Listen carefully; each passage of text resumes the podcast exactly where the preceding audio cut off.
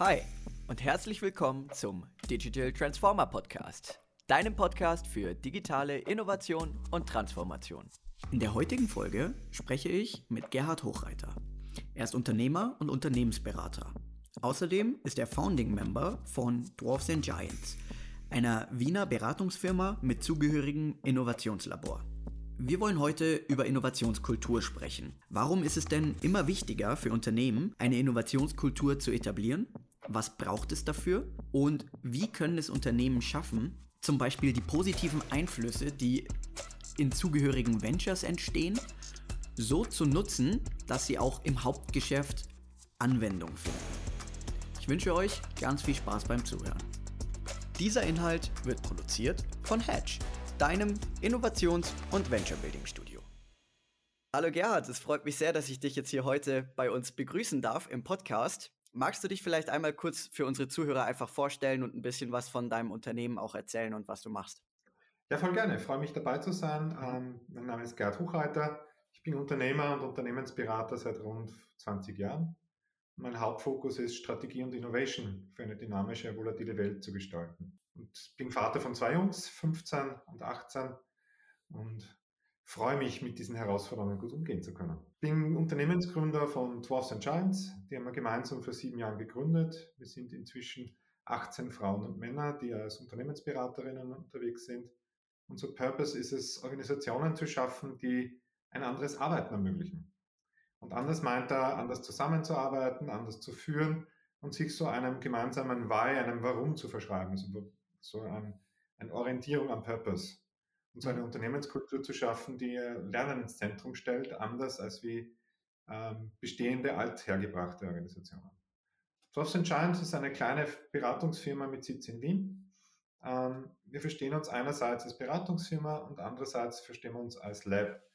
Das bedeutet, dass wir die Dinge auch ausprobieren äh, intern und, und, und die auch äh, erproben wollen, bevor wir die mit Kunden zur Umsetzung zu bringen. Weil wir einfach glauben, dass dieses äh, New Work-Thema halt auch sehr viel Authentizität braucht. Mhm. Ja, ohne Frage. Authentizität bei New Work ist definitiv wichtig, weil äh, letztendlich es geht ja auch irgendwo darum, ein Arbeitsumfeld einfach generell zu schaffen, allumfassend, sage ich jetzt mal, ähm, wo sich nicht nur die Mitarbeiter wohlfühlen, sondern natürlich auch die Management-Ebene, sage ich jetzt mal, muss natürlich auch damit ja. Genau. einverstanden sein und dahinter stehen, weil äh, sonst bringt das alles ja nicht wirklich viel. Du hast ja schon sehr schön erklärt, dass du ja auch eigentlich dich so mit dem ganzen Thema New Work beschäftigst. Ähm, wir haben dazu ja auch schon mal die Kira bei uns begrüßen dürfen, äh, Kira Marie Krämer. Äh, die, hat mit uns, die hat mit uns generell so ein bisschen den Themeneinstieg schon gemacht in dieses ganze New Work, was man denn so darunter verstehen kann. Jetzt möchte ich gern erstmal so von dir wissen, was hältst du denn eigentlich so davon? Wieso gehört eigentlich so eine innovative Vorgehensweise eigentlich generell auch so zum Thema New Work? Weil heute wollen wir ja generell mit dir auch darüber sprechen, wie man denn auch so ein Narrativ schaffen kann, um äh, auch irgendwo so seine Meinung natürlich nach außen auch zu, hin zu vertreten. Also egal, ob es jetzt äh, die Management-Ebene ist oder nur der Vorgesetzte. Es, man muss ja immer irgendwo auch schlüssig erklären können, warum jetzt eine Innovation, äh, warum eine innovative Arbeitsweise, sage ich jetzt einfach mal, notwendig ist in unserer heutigen Zeit. Ja, wir verstehen New Work äh, als die Antwort auf die Veränderung in der Welt. Mhm. Äh, komplexe Anforderungen, rasche Veränderungen, Digitalisierung jeglichen Businesses und digitale Kommunikation und so weiter. Und da kann man nicht mehr auf tradierte Arbeitsformen setzen, die ja von der Geschichte her aus einer Welt der Industrie und Standardisierung kommen. Und in der Welt, äh, wie sie sich gerade darstellt, volatil und dynamisch, geht es nicht mehr darum, die perfekte Lösung zu finden, sondern einen Rahmen zu schaffen, möglichst schnell zu lernen und Strategien zu schaffen, die Lösungswege als auch die Art zu arbeiten rasch zu adaptieren. Und deswegen mhm. braucht es hier auch kreatives Herangehen, und Kreativität und Innovation sozusagen sind mit dem Lernen im Fokus gesetzt. Anders als die perfekte Lösung zu finden, geht es einfach hier darum, schnell zu lernen und zu adaptieren. Also so ein bisschen auch dieser Trial and Error Approach, den man da irgendwo aus den USA schon kennt und der auch bei uns ja jetzt immer mehr Fuß fasst. Genau, genau, genau.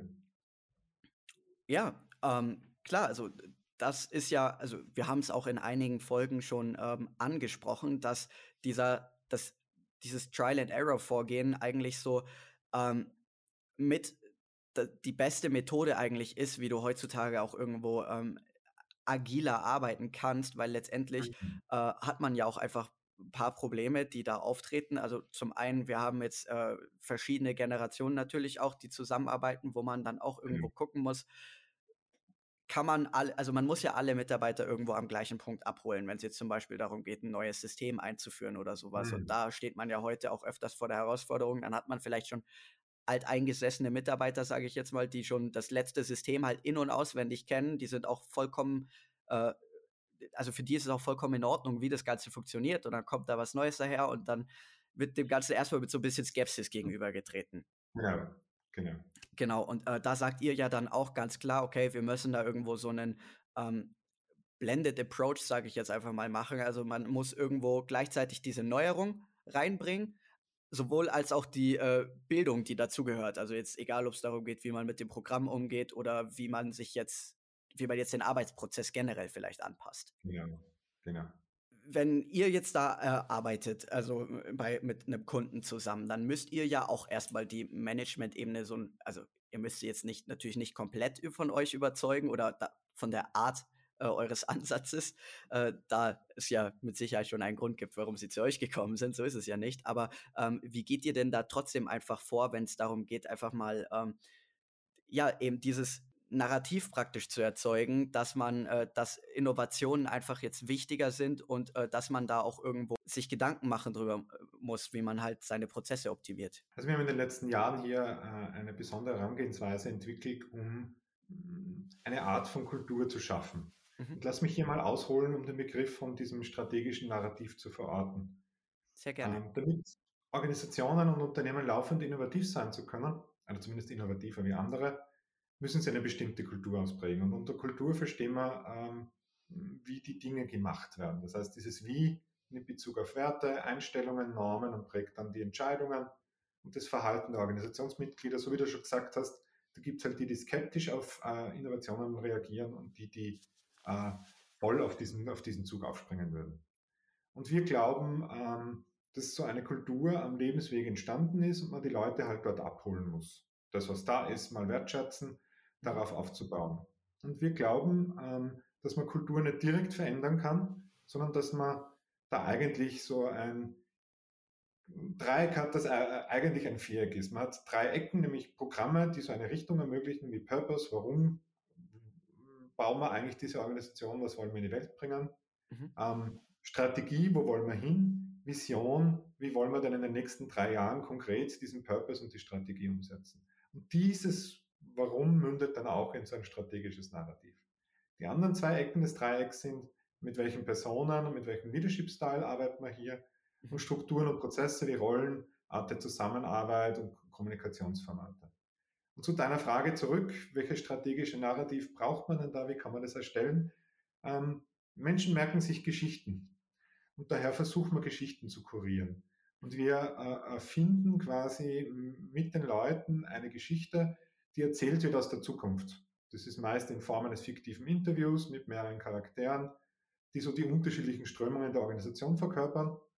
Und dieses fiktive Interview könnte in so einem renommierten Wirtschaftsmagazin erscheinen wie Harvard Business Manager zum Beispiel. Ja. Und auch das Layout des Narrativs wird dann in diese, in diese Facette hineingebracht. Und das Narrativ, so wie wir es gestalten, ist ein längeres Interview, die einfach erzählen aus der Zukunft raus, warum braucht man denn eigentlich Veränderung, warum bewegen wir uns eigentlich in eine neue Welt und welche Art von Innovationen braucht es denn, um Kunden zu interessieren und zu begeistern. Mhm. Und wenn man das durch die agile Brille beobachtet, ist so, eine, so ein strategisches Narrativ nichts anderes wie so eine Produktvision, die Richtung und äh, Orientierung ermöglicht und so auf Kunden- und User-Stories basiert. Und diese lebendige Geschichte holt die, die, die, die Menschen ab, auch die, die ein Stück weit ähm, vorsichtiger sind oder dieses Risiko scheuen, sofort ins Neue zu gehen, weil sie verstehen, ah, okay, da kommen wir her, das wird wertgeschätzt, da soll es hingehen, das wollen die Kunden, ah, jetzt verstehe ich die Frage. Und wenn es so eine Geschichte ist, lässt sie die ja gut weitererzählen und darauf Bezug nehmen.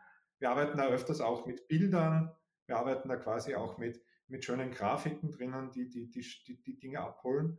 Und dieses, äh, diese Geschichte hat dann so meistens mehrere mehrere Ebenen. Die beginnt beim Warum, erzählt ein Stück weit, welches Geschäftsmodell auf diesem Warum aufgebaut ist, was die Grenzen des Geschäftsmodells gerade sind und warum es gerade jetzt Innovationen braucht.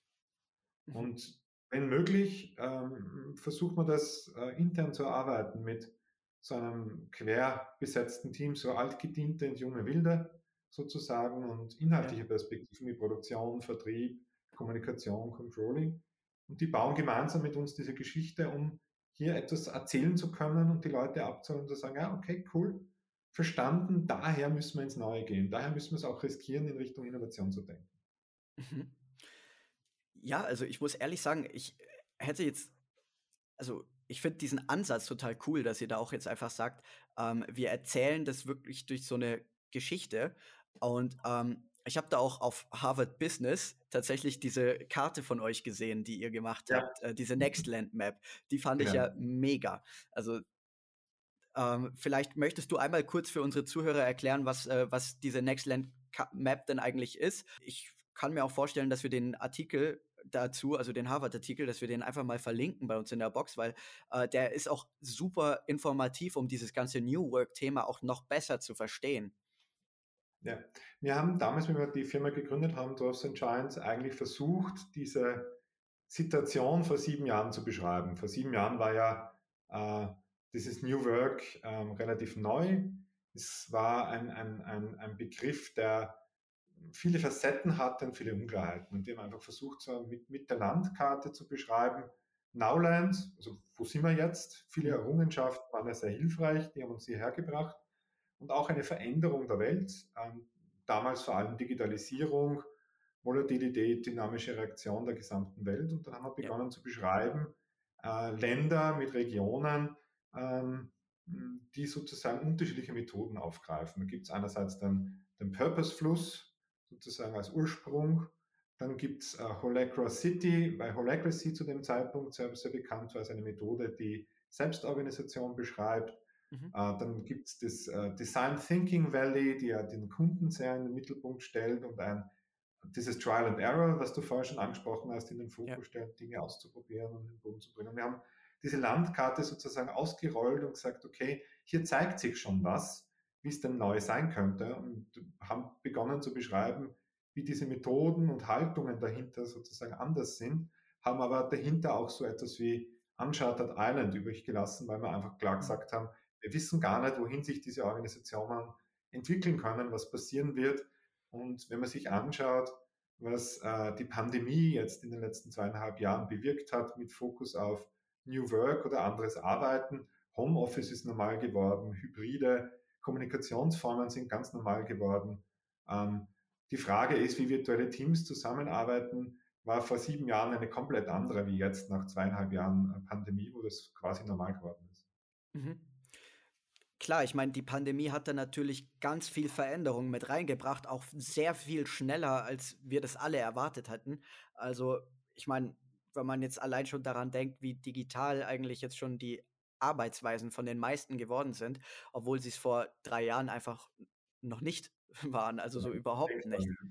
Genau. Und ähm, also letztendlich, so schlecht die Pandemie auch war oder ist, kann man natürlich sagen, hat sie durchaus auch Vorteile gebracht. Und ich für meinen Teil sehe das ganz klar als einen Vorteil, äh, der hier entstanden ist, weil wie viele Jahre das im Endeffekt noch gedauert hätte ohne die Pandemie, das äh, kann ich mir ehrlich gesagt gar nicht vorstellen, aber es wären weit über fünf gewesen, da bin ich mir sicher. Mhm. Mhm. Und ähm, ja, aber um jetzt vielleicht auch nochmal äh, weiterzugehen, also wir haben ja jetzt den ersten Schritt insofern schon besprochen, wie man denn jetzt überhaupt mal schon dieses Narrativ erzeugt und ähm, wie man, also wie man da überhaupt vorgeht, wenn es darum geht, einfach mal alle Leute ins Boot zu holen.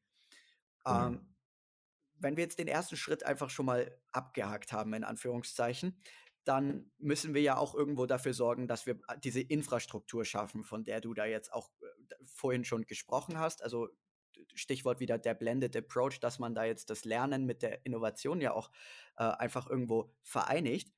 Und da gibt es ja diesen tollen Begriff Innovationsökosystem, hm. ähm, wo man verschiedene Akteure einfach auch miteinander vernetzt, um halt gemeinsam praktisch an diesen Innovationen zu arbeiten.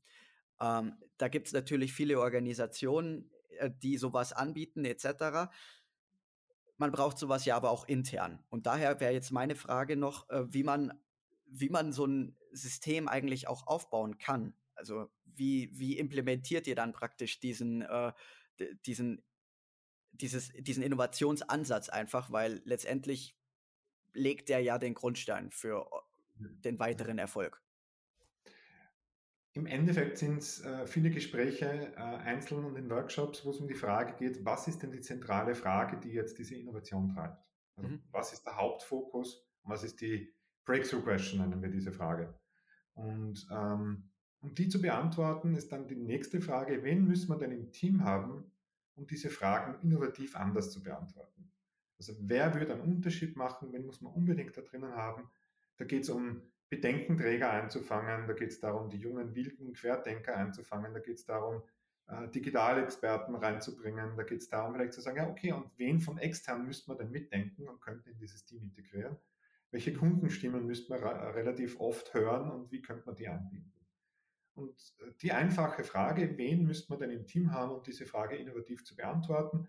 Äh, stell dir vor, das ist jetzt so quasi ein, ein großes Blatt Papier und wir beginnen quasi ja. die Frage in die Mitte zu schreiben und beginnen dann zu überlegen, wer müsste denn drinnen sein, was bringen die mit, was fehlt denn dann noch, was braucht es denn noch. Und dann entsteht langsam äh, quasi eine, eine Landkarte mit Personen und Qualitäten und das ist dann dieses, dieses er, der erste Schritt, um die richtigen Leute zu haben. Mhm. Und dann braucht es eine Form von ähm, Stabilität in diesem Team weil das braucht ja sozusagen neue Arbeitsformen, Arbeitspraktiken, die sich unterscheiden zu dem, wie man es sonst macht. Und die haben sich einfach bewährt, so cross-functional Teams, einfach unterschiedliche Funktionen abzubilden, mitzunehmen, äh, das Nutzen von, von agilen Methoden, weil man ja nicht genau weiß, man kann es von Anfang an nicht planen. Das mhm. heißt, es braucht so eine Produktvision ja. und dann Schritte dorthin ein iteratives Vorgehen heißt kleine Schritte und den Kunden ins Zentrum, damit man den immer wieder befragt, was ist denn das eigentlich, was er, was er braucht, äh, was beschäftigt ihn denn eigentlich und immer wieder ein, ein Hypothesen abtesten von, okay, wir, wir haben die Annahme, das könnte helfen, diese Innovation in die Welt zu bringen. Und dann baut man einen Prototypen und versucht, den möglichst rasch auszutesten. Ein Prototyp hört sich immer so komplex an. Ähm, wir haben einmal eine, eine Learning Journey gemacht zu einer, zu einer Firma in Berlin, die hat äh, für den Tesla ähm, den, den, den äh, äh, vorne quasi diese, diese, ganze, diese ganzen Bedienhilfen gemacht. Und es waren zwei Stühle okay, und ja. ein Laptop auf einen dritten Stuhl gehangen und es ist nur darum gegangen, wie groß muss das Ding sein, mhm. dass man das gut bedienen kann und begreifen kann. Und das ist ein Prototyp. Also wenn man sich dafür nicht schämt, dann ist der Prototyp zu weit gedacht und zu weit entwickelt. Und es geht dann rasch darum, Kundenstimmen anzufangen, mutig, zuzu, also mutig nach vorne zu gehen und gut zuzuhören. Mhm. Und ähm, dann geht es auch darum, ähm, Kommunikationsformate aufzusetzen, die die bestehende Organisation nutzt und die die neue äh, Organisation, nämlich dieses Innovationssystem sozusagen stützt. Da geht es mhm. darum zu sagen, okay, wie können wir denn die bestehende Organisation und die Expertise nutzen sie einzubinden in Reviews, in, in Entscheidungsmeetings, in Kreativmeetings, damit die sich nicht abgehangen fühlen und sozusagen so eine, ein Gefühl von, naja, wir hier beweisen euch, dass die Innovation, die ihr vorhabt, nicht landen wird, sondern wirklich ein Miteinander kreiert. Und das Zweite ja. ist, ähm, in diesem ähm, Schnellboot quasi ähm, gleichzeitig aber gute Strukturen zu schaffen, also Rollen zu schaffen, die gewisse Dinge verantworten, Dinge nach vorne treiben und Prozesse aufzubauen, die dieses Dranbleiben ermöglichen, bis eben dieses Produkt oder diese, diese Business-Idee steht. Klar, ich meine, da, da sprechen wir ja jetzt auch ganz klar vom Venture Building. Ähm, genau. Also das macht natürlich auch Sinn, wenn man dann sagt, dass man da irgendwo ein kleines, innovatives Team braucht, das auch in einer höheren Geschwindigkeit einfach vorgeht, als jetzt äh, zum Beispiel die, äh, die Mutterfirma. Äh, einfach natürlich auch aus dem Grund, eine etablierte Firma hat etablierte Prozesse und die kannst du jetzt natürlich auch nicht von jetzt auf gleich umwerfen. Natürlich kannst du da auch intern viel verändern, auch relativ schnell. Das möchte ich jetzt gar nicht anzweifeln. Hm, aber es ist ja trotzdem einfach so, wenn man dann so, ein, so eine Art Sondereinheit baut oder eben Schnellboot, wie es du jetzt schon genannt hast, dass man dann äh, auch irgendwo auskoppelt und sagt, hey, ähm, die haben irgendwo ihre eigene Kernaufgabe, die sie aber trotzdem mit uns zusammen äh, lösen. Dann kann man eigentlich auch wirklich schnell voranschreiten, weil man einfach zwei Expertisen nutzen kann. Und da ist ja jetzt eigentlich noch das Wichtige. Ich meine, du hast es eh schon angesprochen, man muss ja sicherstellen, dass die, äh, dass die Kommunikation dazwischen stimmt und dass auch einfach dieses richtige Bild entsteht. Es soll ja kein Gegeneinander sein. Natürlich, es gibt auch disruptive Innovationsprozesse, wo halt dann einfach mal ein alter Geschäftszweig verschwindet. Das heißt ja aber deswegen nicht, dass man dann die Leute da irgendwo rauskicken möchte aus dem Unternehmen, sondern es geht ja eigentlich eher darum, dass das Unternehmen weiterhin zukunftsfähig ist und dass ja auch die, also dass diese, äh, dass die Arbeiter, die sollen ja deswegen nicht gefeuert werden oder sonst was, die kriegen ja dann trotzdem auch weiterhin Aufgaben. Also darum geht es ja nicht. Ja. Aber es wird halt oft so aufgefasst. Ähm, ja. Was, was kann man denn da deiner Meinung nach auch für tun, um da auch irgendwo die Kommunikation einfach sicherzustellen, dass da keine, keine schlechten Sachen entstehen, keine Feindschaft entsteht, sondern dass man einfach voneinander lernt? Ich glaube, da haben wir in den letzten Jahren viel gelernt. Also die, die, die Idee war vor sieben, acht Jahren Innovation Labs zu gründen. Das war mhm. so eine Ausgründung und dort passierte dann Innovation. Die haben sich aber so weit wegbewegt vom, du hast das Mutterschiff genannt, dass ja. man im Mutterschiff sozusagen gar nicht gewusst hat, was tun die eigentlich und was, was machen die und die, die wirkten auch ganz anders, weil sie andere Leute eingestellt hatten. Und man hat jetzt gelernt zu sagen, okay, Lab ist gut, aber man okay. muss das koppeln mit diesem Mutterschiff. Und die, diese bewusste Koppelung und Trennung ist quasi hohe Kunst. Auf der einen Seite, Seite die Trennung, wie du es beschrieben hast, es sind andere Teams, es sind vielleicht andere Menschen, ist ein anderer Rahmen, anderer Rhythmus, andere Geschwindigkeiten, andere strategische Vorgaben, andere Budgets, andere Freiheitsgrade. Und auf der anderen Seite geht es um Koppelung. Wie gelingt es, äh, die Erfahrung des Mutterschiffs einzubinden? Wie gelingt es, die Expertise dieses Mutterschiffs zu nutzen? Und da braucht es einfach Einbeziehung in Review-Prozesse. Man könnte Kritiker und Bedenkenträger aktive Risikomanagementrollen geben. Sozusagen, bitte mhm. gebt uns zu, dem, zu der Frage, die euch beschäftigt, bewusst Feedback. Man könnte aber auch vom Mutterschiff äh, Product Owner Rollen nutzen, die sozusagen für äh, die Kundensicht stehen und die man bewusst einbezieht, äh, damit die dann darauf schauen, dass die Kunden wirklich gut bedient werden. Das könnte so die Basis für diesen Produkt-Backlog äh, bilden. Und ein drittes Thema könnte sein, dass man immer wieder austauscht, Menschen als auch in Meetings austauscht, was passiert, damit diese Entkoppelung und dieses Entfremden nicht passiert, so damit man wirklich Hand in Hand gehen kann und lernen kann. Und ich glaube auch, und das hat sich ähm, gerade bei einem Kunden äh, gezeigt, der in der Modebranche arbeitet. Ähm, in Deutschland braucht es einfach ein breites Schulen in, in diesen neuen Praktiken. Einerseits sollten alle wissen, was heißt denn agiles Arbeiten, äh, was bedeutet denn Review und Retrospektiven, was bedeutet es, wenn Teams für sich verantwortlich sind. So ein Grundmethodenset für Innovation und agiles Arbeiten braucht es breit, dann hat man ein Verständnis aufgebaut. Und für das Speedboot braucht es natürlich dann vertieftes Know-how, äh, Know-how-Träger, die das sehr selbstverständlich aufnehmen, damit so ein, nicht ein Fremdeln an den Methoden sozusagen entstehen kann.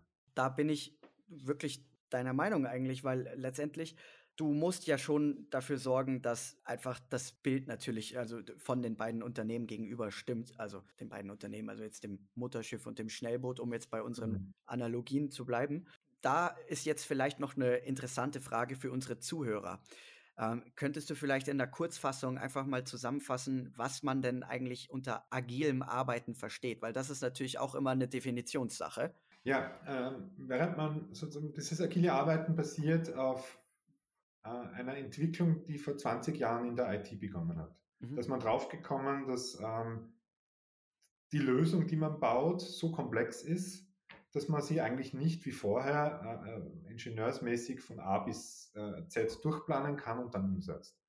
Das ja. heißt, man hat begonnen zu sagen, okay, wir haben eine Produktvision. Das beschreibt eher nicht einen Zielpunkt, sondern einen Zielrahmen mit gewissen Qualitätskriterien und hat begonnen, kleine Schritte zu machen, nennt sich Sprint, sozusagen einen gewissen Zeitrahmen äh, zu setzen, in dem mhm. ähm, Teile erarbeitet werden, die werden dann dem Kunden vorgezeigt, im Sinne von so könnte ein Teil deiner Lösung aussehen.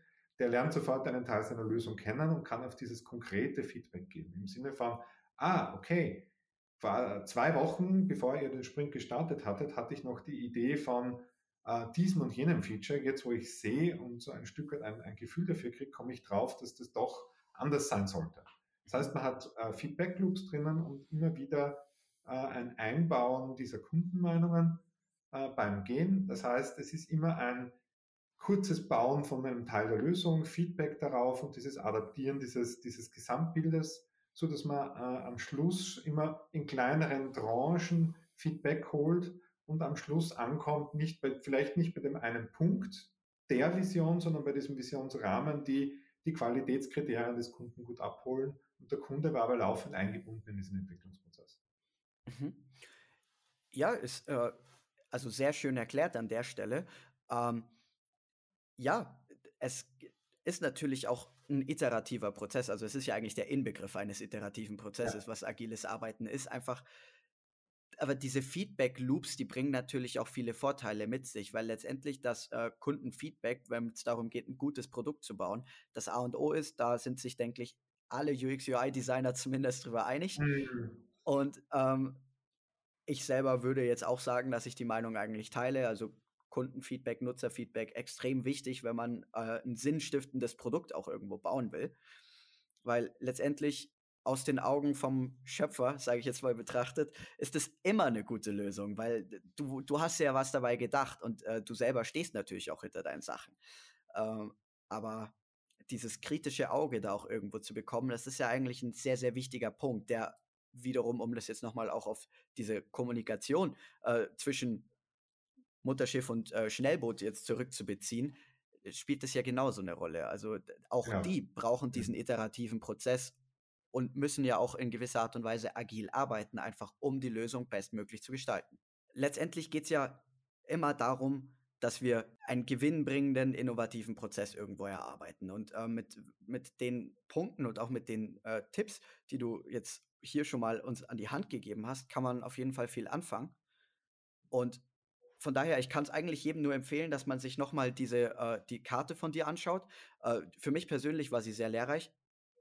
Und ich denke auch, dass viele, die schon Ahnung haben von dem Thema New Work, sich da auch einfach äh, noch ein bisschen besser in die Materie einarbeiten können, weil es ist super verständlich erklärt.